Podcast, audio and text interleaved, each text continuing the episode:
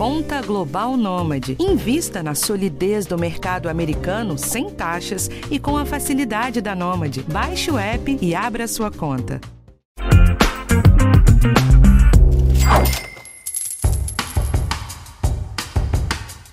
Chegou a vez dos novos empresários. Na semana passada eu tratei aqui da precificação do trabalho de freelancers.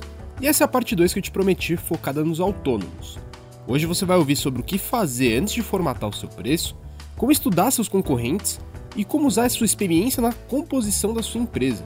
Eu sou Rafael Martins e esse é o podcast de Educação Financeira do G1. Como a gente já deu a introdução lá na semana passada, hoje eu vou rodar direto a conversa com o Enio Pinto, que é especialista em empreendedorismo do Sebrae. O único conselho que eu te dou é anotar todas as dicas que estão muito ricas para você que está começando. Vamos nessa! Enio, eu queria começar falando da pessoa que está pensando em empreender. Aquela que já decidiu qual negócio vai entrar, mas não sabe bem como posicionar a empresa no mercado. Como que essa pessoa pensa na precificação? Olha, é, a questão da precificação, ela passa de fato por um processo técnico, tá?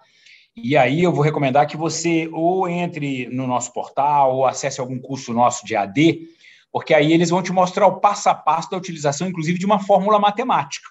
Mas veja, isso não é o mais relevante tá? Porque isso aí é, é, é vamos lá, é um, é um automáticozinho, é um braçal, é um bíceps. E eu quero focar um pouquinho mais no cérebro, tá? Assim, o mais relevante para quem é um candidato a empresário é entender a estratégia da precificação, né? Então, a primeira coisa que ele tem que entender é que a precificação é um caminho que ele tem bastante autonomia, inclusive nesse caminho, de posicionar o negócio dele no mercado onde ele é um novo entrante. Né? A definição de preço comunica muito do que é o negócio é, para o cliente, para o futuro cliente, tá? Então, é, é, é, natural e é da cultura do brasileiro de que quando você uh, se posiciona com um preço acima do que é o praticado no mercado, logo o cliente pensa, não, ele está agregando valor ao que ele entrega. Ele deve ser um cara mais especializado ou ele faz uma entrega além do que é a entrega de quem já está estabelecido, ou ele tem, no mínimo, uma experiência muito rica é, na entrega do benefício que eu estou adquirindo. E como que ele aprende a precificar da forma adequada? É, a estratégia mãe que está por trás de toda a precificação é a famosa estratégia dos três Cs. A primeira coisa, o teu preço de venda ele tem que cobrir o primeiro C, que são seus custos. Se está cobrindo os seus custos, e aí custos fixos e variáveis, né, é fundamental que isso aconteça.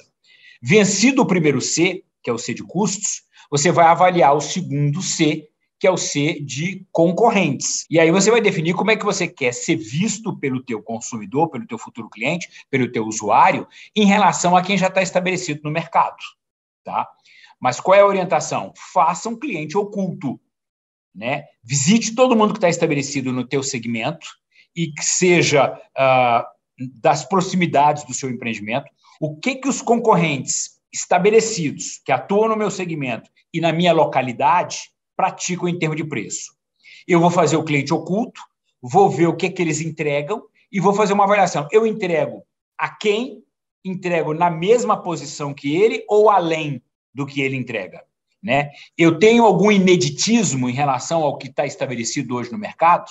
E aí, por ter esse ineditismo, eu posso cobrar um preço acima do que quem está estabelecido hoje pratica? Né? Lembrando sempre Uh, o ineditismo tem que ser valor para o cliente, não valor para você. Muitas vezes você acha, cara, eu estou entregando esse produto aqui, estou colocando esse plus aqui e fica encantado com aquele plus, mas é você. Se aquilo não tiver valor real para o teu cliente, não vale. Tá, só deixa eu te interromper um pouquinho para entender uma coisa. Se você realmente tem esse diferencial inédito, já dá para você cobrar mais caro logo de partida? Você sendo um novo entrante, mesmo que você traga algum ineditismo, se isso não representar um valor agregado em termos de custo muito elevado, se você puder praticar um preço similar ao que o concorrente está praticando hoje e você entrega algo a mais, e ainda assim isso te permite ter uma margem de lucro satisfatória, é interessante. Né? Porque o cliente já está acostumado a praticar um determinado preço, aí ele vai querer avaliar se o que você entrega maior vale o preço a maior que você cobra também. Se você vai cobrar um preço parecido, similar ao que a concorrência prega, e você traz um ineditismo, ele migra para você automaticamente. Tá certo, então vamos voltar para os três Cs. É custo concorrente e o que mais? E aí depois você vai avaliar o terceiro C, que é o C de cliente. Custos, concorrência cliente. E aí, de fato, é questão de valor. Né? A gente fala sempre o seguinte: o cliente paga preço, mas quer receber valor. Valor é uma equação uh, muito simples. Valor é benefício mais experiência. Então, eu atendo a necessidade, atendo o desejo, e aí vou além na experiência. É, tento realizar o sonho. Tá? O sonho do cliente é pagar preço e receber valor. O que, é valor? É o benefício de me alimentar com o que eu desejo, mais uma experiência incrível. O que é experiência incrível para o cliente? Ah, eu vou para uma lanchonete, eu quero que seja de fácil acesso, eu quero ter estacionamento na frente, eu quero que seja seguro, eu quero um ambiente limpo, eu quero um ambiente fresco, eu quero um ambiente uh, com entretenimento, música ao vivo, eu quero uma decoração retrô, eu quero uma pluralidade nas formas de pagamento, eu quero pagar com Pix, eu quero fazer uma transferência, eu quero pagar com cartão, eu não quero pegar fila para pagar. Então, assim, vou pagar preço, mas quero receber valor. Né? E aí, uh, para o teu cliente, dependendo do valor que você entrega, ele está até disposto a pagar um preço maior.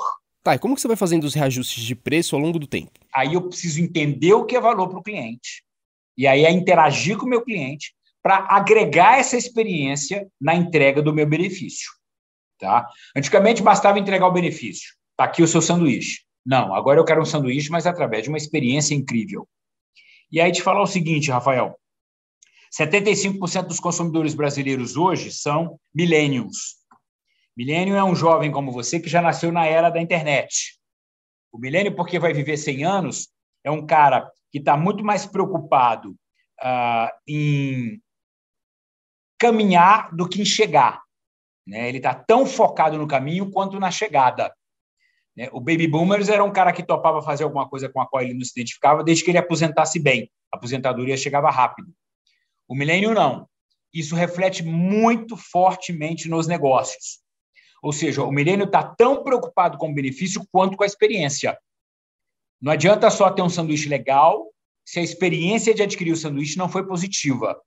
Ele até topa ter um sanduíche com um pouquinho menos sabor, mas se a experiência do todo for muito positiva. Você percebe? Então, assim, a essência de precificação são os três Cs: custos, concorrência, cliente. Você avaliando esses três Cs, você posiciona o teu preço. Tá? Aí você pode usar a formulazinha matemática, você começa ela com a margem de lucro zerada, para ver qual é o preço que te empata, que é o teu ponto de equilíbrio, com os teus custos, e depois, em função da avaliação da concorrência e da avaliação do que é valor para o teu cliente, você vai embutindo uma margem de lucro. Né? Encontrei o ponto de equilíbrio, onde eu zero a margem de lucro, agora, em função do que a concorrência pratica e em função do que é valor para o meu cliente, eu vou graduando a minha margem de lucro. Vou botar 10%, se eu achar que está beleza, teve uma aceitação boa, posso subir para 15%, 20%, Aí eu posso ir usando mais à medida que eu entrego uma experiência mais elaborada, mais sofisticada para o meu cliente. Vamos fazer uma pausa rápida e a gente já volta.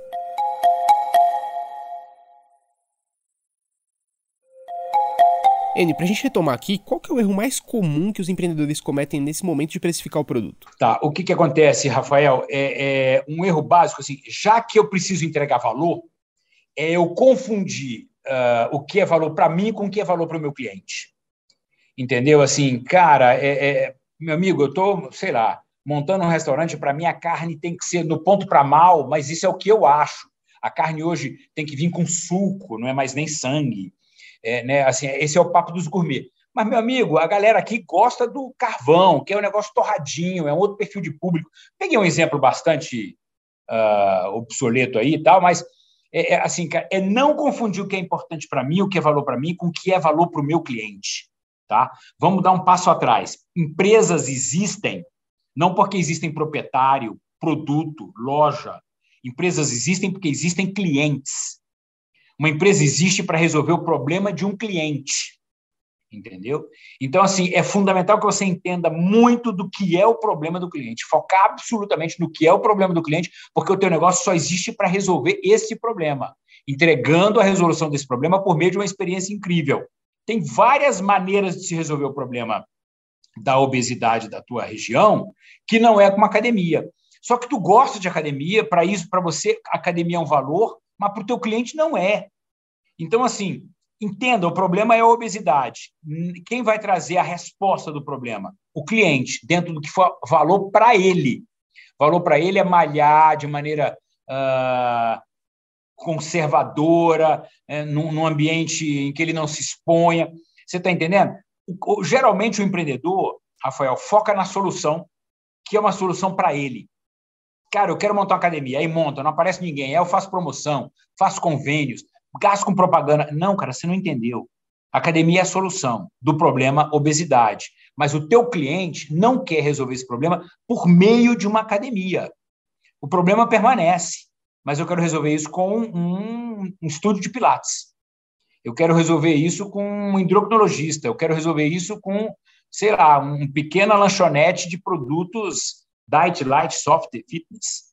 Eu quero resolver isso com um clube de corrida. Eu quero ver isso com personagens em casa. Entendeu? Assim, não se foca na solução, se foca no problema. Quem dá o caminho da solução é o cliente, com que é valor para ele, cliente. Tá? E o pessoal confunde tudo. Eles querem adaptar um hobby a um negócio. Entende? Então ele vai para o mercado com aquilo que é o barato para ele, com o que ele gosta, com o que ele se identifica. Cara, mas o negócio não é para você. Né? Empresas existem para resolver problemas, problemas dos clientes. Isso é básico. E que conselho que você dá para evitar esse problema? Cara, a gente tem que revisitar o problema original da nossa empresa sistematicamente. Se as empresas existem para resolver problema, então vamos lá. A lanchonete que fica aqui no Sebrae, é, o prédio aqui da sede do Sebrae em Brasília, ele tem 500 funcionários. Agora, na pandemia, esses 500 funcionários ficaram dois anos trabalhando de casa. Então, o problema que essa lanchonete resolvia deixou de existir. Então, eu estou te dando um exemplo bem radical, mas assim, é, às vezes o problema que você resolvia com o teu negócio é, ou deixou de existir, ou parcialmente deixou de existir, ou tem outras pessoas resolvendo por outros caminhos. Então, você tem que revisitar o teu problema original e bater ele, confrontar ele com as tuas soluções. E sistematicamente ouvir o cliente, pedir feedback para o cliente. É um presente que o teu cliente te dá. Né? Assim, ah, olha, eu estou com dificuldade aqui, por favor, onde é que eu estou errando? Porque eu existo para te atender. E aí, se você tem alguns clientes fiéis, você tem os advogados de marca, como a gente costuma dizer, aquele cara que te defende, que te indica, eh, sabe? Eh, o cara, como um advogado da tua marca, como alguém que te recomenda, ele vai ter toda a satisfação em te dar um feedback bastante real. É, é, a gente precisa se lapidar e profissionalizar a nossa gestão.